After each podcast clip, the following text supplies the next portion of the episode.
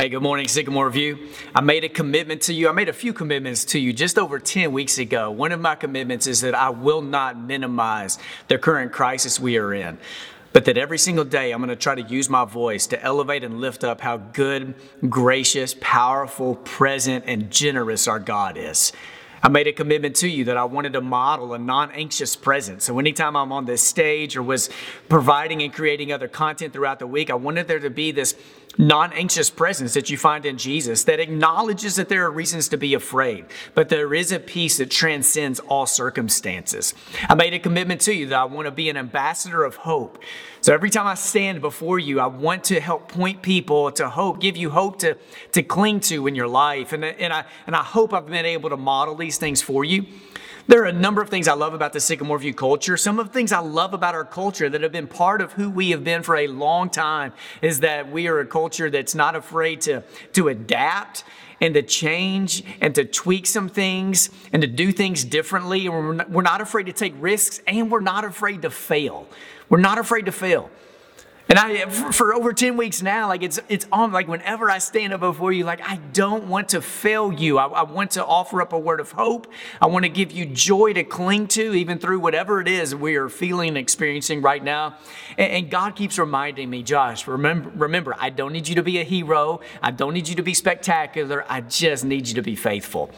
Last Sunday, we started about a five or six week series that we're going to be in talking about vision, that the new vision of the church is going to center around the theme awakening, that Sycamore View exists to awaken people to the greatness of Jesus. So last Sunday, if you haven't had a chance to check it out, go check that out on our podcast or on our website. I began unpacking our new vision and the eight core values that go along with it.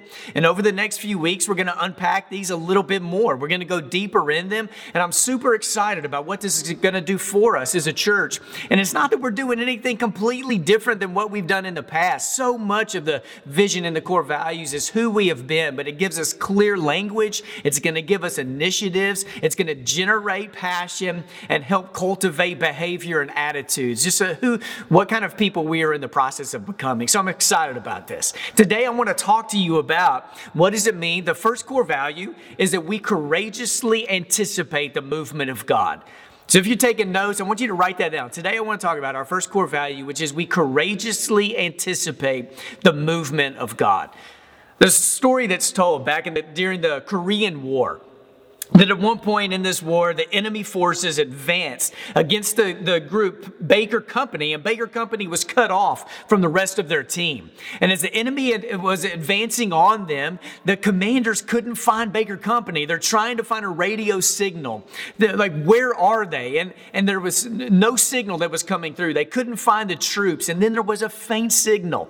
So the commander, they're, they're, uh, they're trying to reach Baker Company, and they're saying, Baker Company, can you read me? Baker Company, can you read me? And finally, you heard Baker Company respond with, Baker Company, Baker Company is here. And then the voice said, What is your situation? And the sergeant of Baker Company said this The enemy is to our east, the enemy is to our west, the enemy is to our north, and the enemy is to our south. And then there was a pause.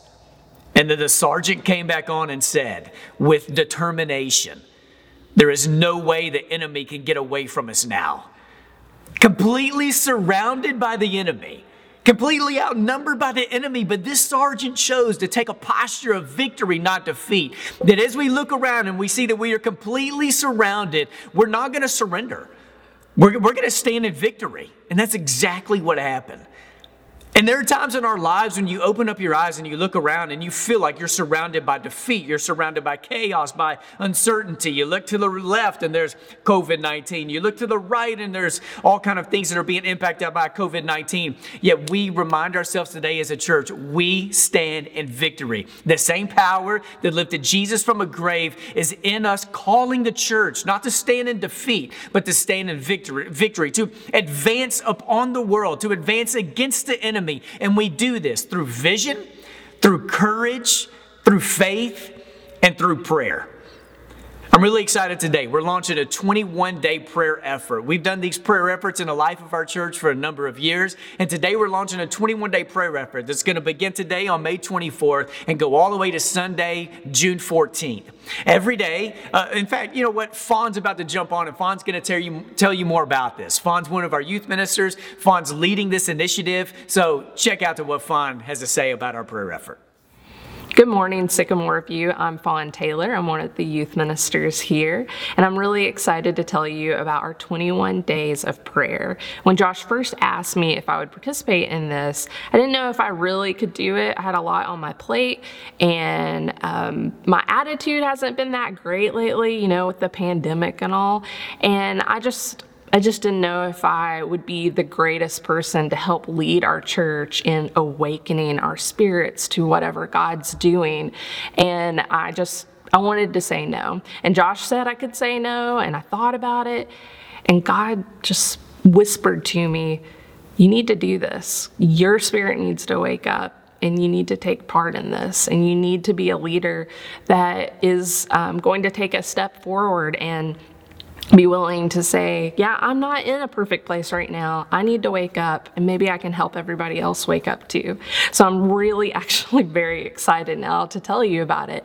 I spent time in the Word, I spent time listening to worship music, hearing Christian songs. I talked to our shepherds, our shepherds' wives, our ministers, and I asked them to send me their favorite Christian songs. And as I was just listening to all of this, um, all of these songs, and all of and the and being in the Word, my spirit started coming alive too, and. I started buying into the vision of awakening. So I'm really, really, really excited that today we start our 21 days of prayer. Each day we're walking through the awakening vision and we'll look at the core values that Josh is talking about and we'll look at our commitments that we've been doing over the last couple of years. So each day we'll say, what do we need to focus in on? The first day will be Sycamore View exists. Why do we exist? What are we doing here? And each day we'll go along with that. Each day we'll have a theme coming from our vision. It will have a song that we want you to listen to that might get your heart in the right place. If you don't like that song, you can try a different song. We'll have some scripture and then we'll have a prayer prompt for you. It should only take about 10 minutes of your day. It could be your daily devotional for the day. But I think that you're to come away from it like I am a little bit more awake, a little bit more excited about what God's doing, and ready to wake up. Thank you so much, Fawn. I love your heart for God, your heart for prayer, and thank you for your leadership in this effort. Uh, church and, and others who want to participate, you can access our daily prayer vigil, the content. Uh, we're going to send out an email to all of our members, but all of our social media accounts will have that content every day Facebook, Twitter, Instagram. Sorry, no TikTok, no Snapchat, but on all those other forums, you'll be able to check out that information and join us and let's pray together. It's going to be about five to 10 minutes a day. I hope you'll Uh, participate and join us in that. There are times when God does extraordinary things without us ever asking. There are times God does things and, and, we didn't even ask for it. It's because God initiates, it's because God cares, it's because God's involved, and because God knows what's best. There are times God does things and we don't even ask. And then there are times when God does extraordinary things, God does the impossible, and it's because we ask. God hears our prayers, God cares. God hears our groaning. God knows what is broken. God, God cares and God hears. And there are, things, there are times when God does things because we ask. Victory breaks through because we ask. Testimonies are there because we ask God for them. Now, throughout life, there are times where you have a high anticipation for something like you went into a movie and you were anticipating this movie being great, and you were anticipating that it would be great because Jimmy Fallon said it was going to be great, because GMA said it was going to be great, because it's one of your favorite male or female actors. You knew it was going to be great, and you go in and it blew your expectations out of the water. The movie was amazing. Before you even leave the movie theater, you're posting about it. You're shooting a Facebook Live out in the parking lot in your car, telling all your people that they need to go see it. There are times you've been to a concert and you went with high expectations. You went with a lot of anticipation, and it was amazing. If I were to ask you right now where you are to answer the question of what has been the best concert you've ever been to, I bet all of you not only would say what the concert was, you could tell me why it was so amazing. Was it because of the encore, because of the energy in the room, the environment? You, you know, there, there are ball games you've been to that you went with a high and uh, just a high anticipation, a lot, just high expectation, and, and it exceeded those expectations. But I bet you also know what it's like to go into a place with a lot of anticipation about what you were about to experience, and it just wasn't up to par. You've been to a restaurant thinking it was going to be amazing, and it kind of let you down. You've been to a concert, and the energy just wasn't there. You've been to a movie, and you thought it was going to be great, and it flopped. You've been to a ball game expecting a great game, and it wasn't. You know what that's like too. And there are times where we have moved forward in faith that God is going to do something amazing. We move forward in faith and in prayer that God was going to break through, and God did. And there was victory, and there was transformation, and there was a testimony and a story to tell, and evident awareness that God was among us. And there have also been times that we've entered into a time of prayer for people, over people, that God would intercede, expecting God, asking God to do something great, and it just, it didn't feel like anything happened.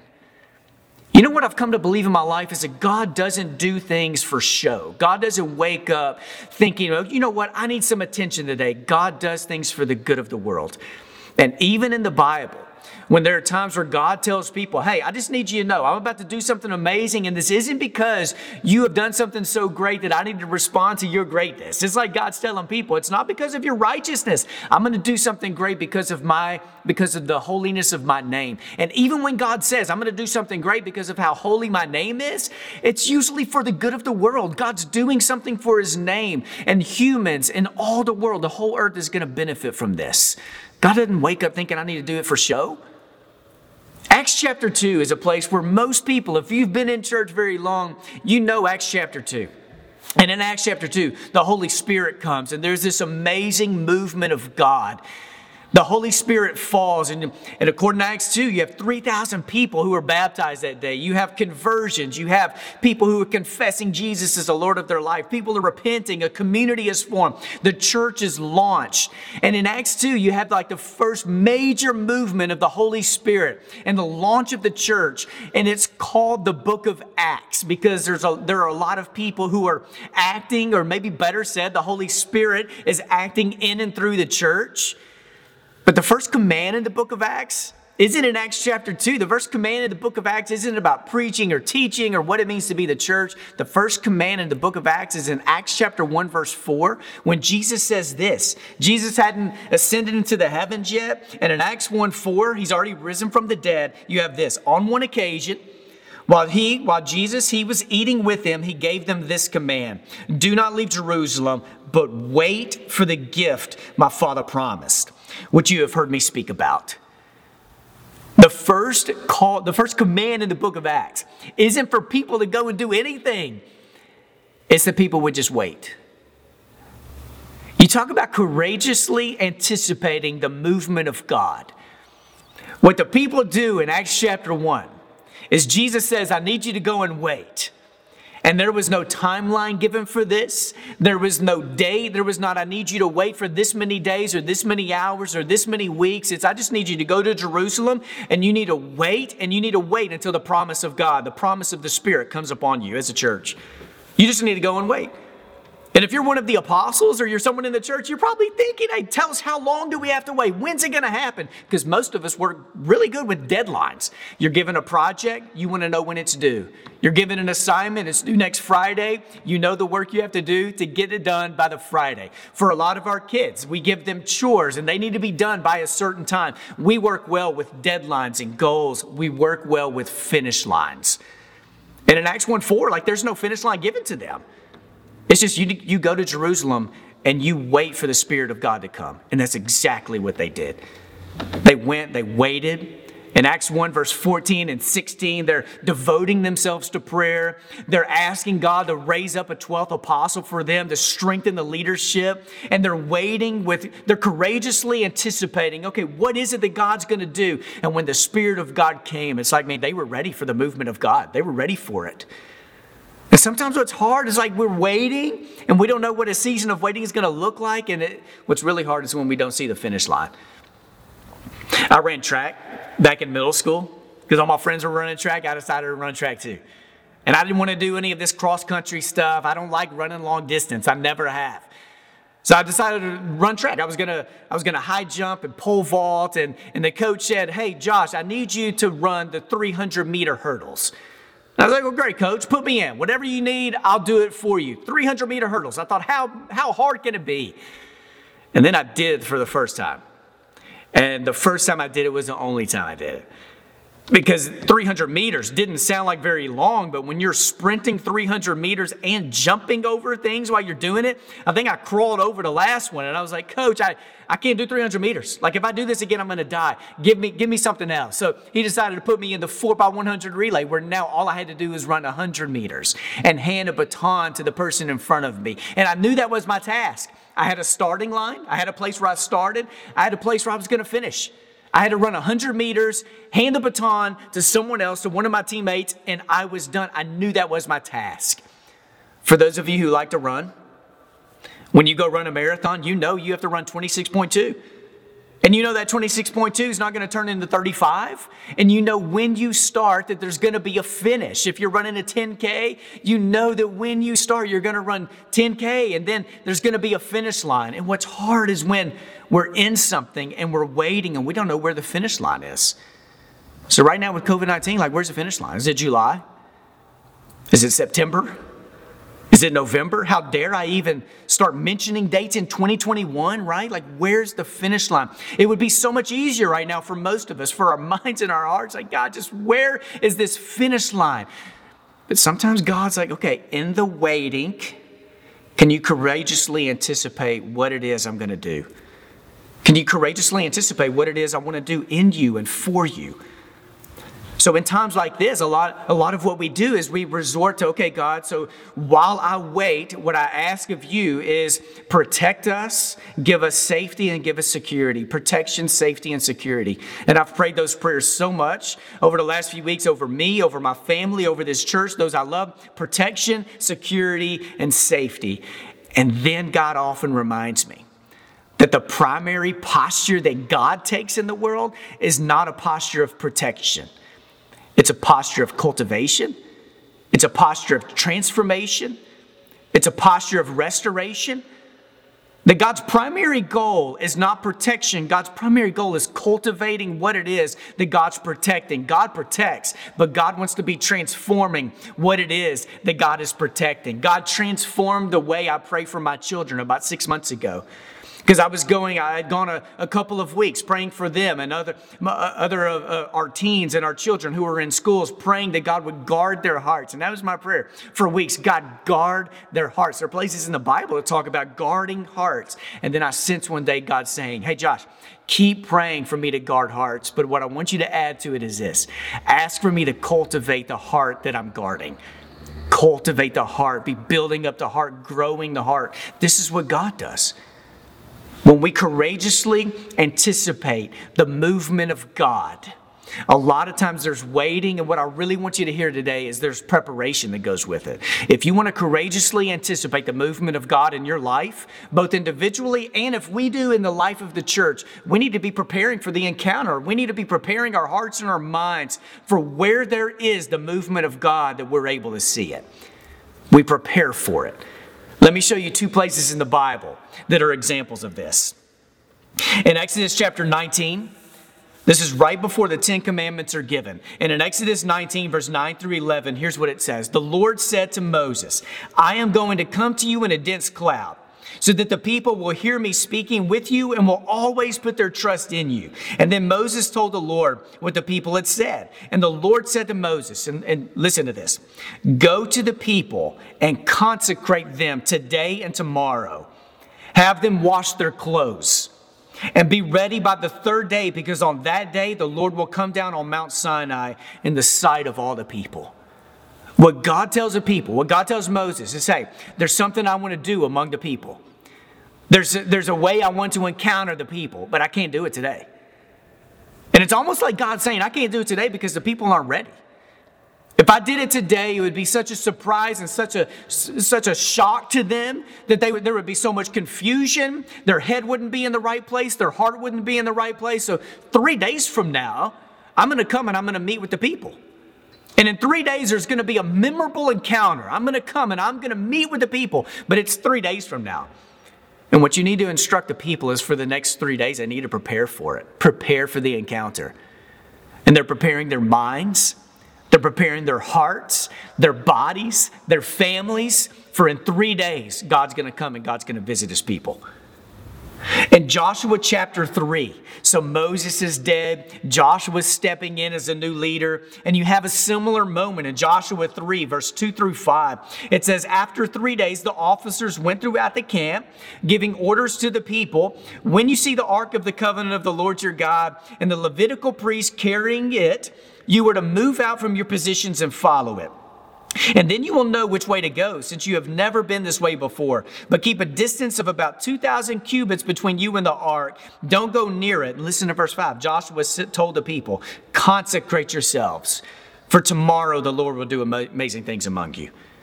I consecrate, purify, prepare your mind, prepare your heart for it. So in the book of Acts, there are times where there are these quick conversions. People hear about Jesus, they surrender their lives to Jesus. They hear about Jesus, they believe in Jesus, they pray a prayer, they're baptized into Christ as Christianity began to grow a couple of hundred years later, there are people who were hearing the story for the first time and they didn't have Jewish roots. They weren't really sure what the story consisted of. And there often became a waiting period, whether you agree with this or not, that when people were ready to surrender their life to Jesus, people were asked, hey, here's what we want you to do. The church would say, hey, take a couple of days where you pray and you fast and you remind yourself of what this commitment is. You prepare yourself for the encounter.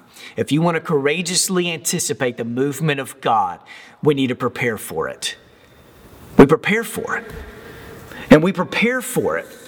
And we anticipate, we do this we prepare our hearts. We're very intentional about removing obstacles, and we make room for God. If you want to courageously anticipate the movement of God in your life, and if we do in this church, we prepare our hearts, we remove obstacles, we make room for God. Prepare hearts, remove obstacles, make room for God. And when we do that, we believe for great things. We wait and we see, okay, what is it? I'm ready for it. Where is it? God, what are you doing? I want to see it. My mind is ready. My heart is ready. God, I'm anticipate, anticipating your movement. Where is it? And I want to be a part of it. And sometimes the challenging thing in life is we we uh, we go through these seasons where we feel like we're just, the best we can do is we're just trying to keep our heads above water. We're just treading water, and it's like we're just standing still, and we're just trying not to go under. You know what the record is for treading water? You know what treading water is, right? It's like when you're in the deep end of a swimming pool or you're out in a, a lake and you're just kind of you're there and you're just moving your arms and legs, just trying to stay above water. You know what the record is for it? It's 85 hours is a 19 year old guy. He lived in India and he wanted to set a record. So he decided to break the record and he broke the record by over 30 hours, 85 hours. This would be like one of us beginning to tread water last Wednesday night and we just now stopped. I don't know how he did it. I'm sure he floated some. At some point, people are having to hand him water or Gatorade or things to eat because, I mean, you, you've got to have something going into your body. But 85 hours. And I bet some of you right now, you're like, man, I feel like I've been treading water for 85 hours or 85 days or maybe a few years. And God didn't create any of us or ask any of us to perpetually just tread water. This wasn't a posture that God wants any of us to take, just trying to keep our heads above water. There's seasons where we have to do it, but God, God wants us to thrive. God wants us to be filled with the Spirit of God and come to life, to be able to step out of the waters, to live a life that God wants us to live. So let me end with this story. On November 7th of 2010, it's about just uh, almost a decade ago, there was a story that happened with a participant in the New York City Marathon that had never happened before. That there was someone who participated in the New York City Marathon who, who trained underground. And I'm not talking about training in subways, he trained underground. His name was uh, Edison Peña. He's one of the 33 miners who was stuck down in Chile, stuck under the ground for 69 days, a half mile under the surface. And as he was down there, he decided he was going to train for the New York City Marathon. So for 69 days, he would run six to seven miles in the morning and six to seven miles in the afternoon. And he would do all of this while wearing uh, steel toed electrician, uh, electrician shoes, these boots that he cut down to uh, just like high ankle shoes. And he would run in these in the dark, total dark, uh, down a thousand meter path, six to seven miles in the morning, six to seven miles in the afternoon. He believed he was going to get out of there one day. And when he did, he wanted to run. And he wanted to run the marathon to raise awareness for safer work conditions and workplaces. He wanted to run to raise awareness for, for deeper trust in God, for a deeper commitment to family. So here he is, this 34 year old guy who had spent 69 days down under the ground training for this marathon. And, and they, they rescued these guys. In mid October, the race was in the, at the beginning of November. So the New York City Marathon, the organizers invited him to attend the event, but he didn't want to attend the event. He wanted to run in the event. And they decided to let him. They made an exception. They let him run. And he did. And he ran in front of about 2 million people who were watching through the five boroughs of New York City, through Central Park. And he ran, and in a way, he reminded the entire world of this. The preparation begins long before opportunity arrives. Preparation begins long before opportunity arrives. You want to courageously anticipate the movement of God? Prepare for it. Prepare our minds, our hearts to see and to know, okay, God, what is it you're doing? And we want to be a part of it. We're going to transition right now into a time that I, I miss this moment with, with our church, where every week we take the bread and we take the cup. And we're reminded that when Jesus went to the cross and Jesus died that death, Jesus was courageously anticipating the movement of God. Jesus was trusting that he's going to go forward with his death on a cross, and the only way he could come back to life was the movement of God bringing him back to life. And now, this is the story that changes everything. We're going to have a few moments right now where you can take the bread and you can take the cup by yourself or with people you're in a room with, or, maybe you'll choose to come back to this when the worship service is over and spend a little more time with it. I, I, I hope you will. But right now, as a church, can we just celebrate? This holds us together, it keeps us together, it launches us forward. And let's bow our heads and let's pray. God, give us deeper faith. Even if we've been through seasons where it feels like our prayers are just bouncing off the ceiling, give us deeper faith that we may pray with greater intensity and greater faith than ever before. That as we courageously anticipate what it is you are doing, God, that you will call us into a season of preparation to prepare our minds, our hearts, our bodies our intentions, our motives, that, that you will help remove all distractions, the exhaustion, all the emotions that are keeping us from seeing and hearing you clearly. We offer all this up to you. And we ask right now, God, as we take a moment to remember what it is Jesus did for us and what he still does for us. We thank you for this bread and we thank you for this cup, for it changes everything. In Jesus' name we pray. Amen.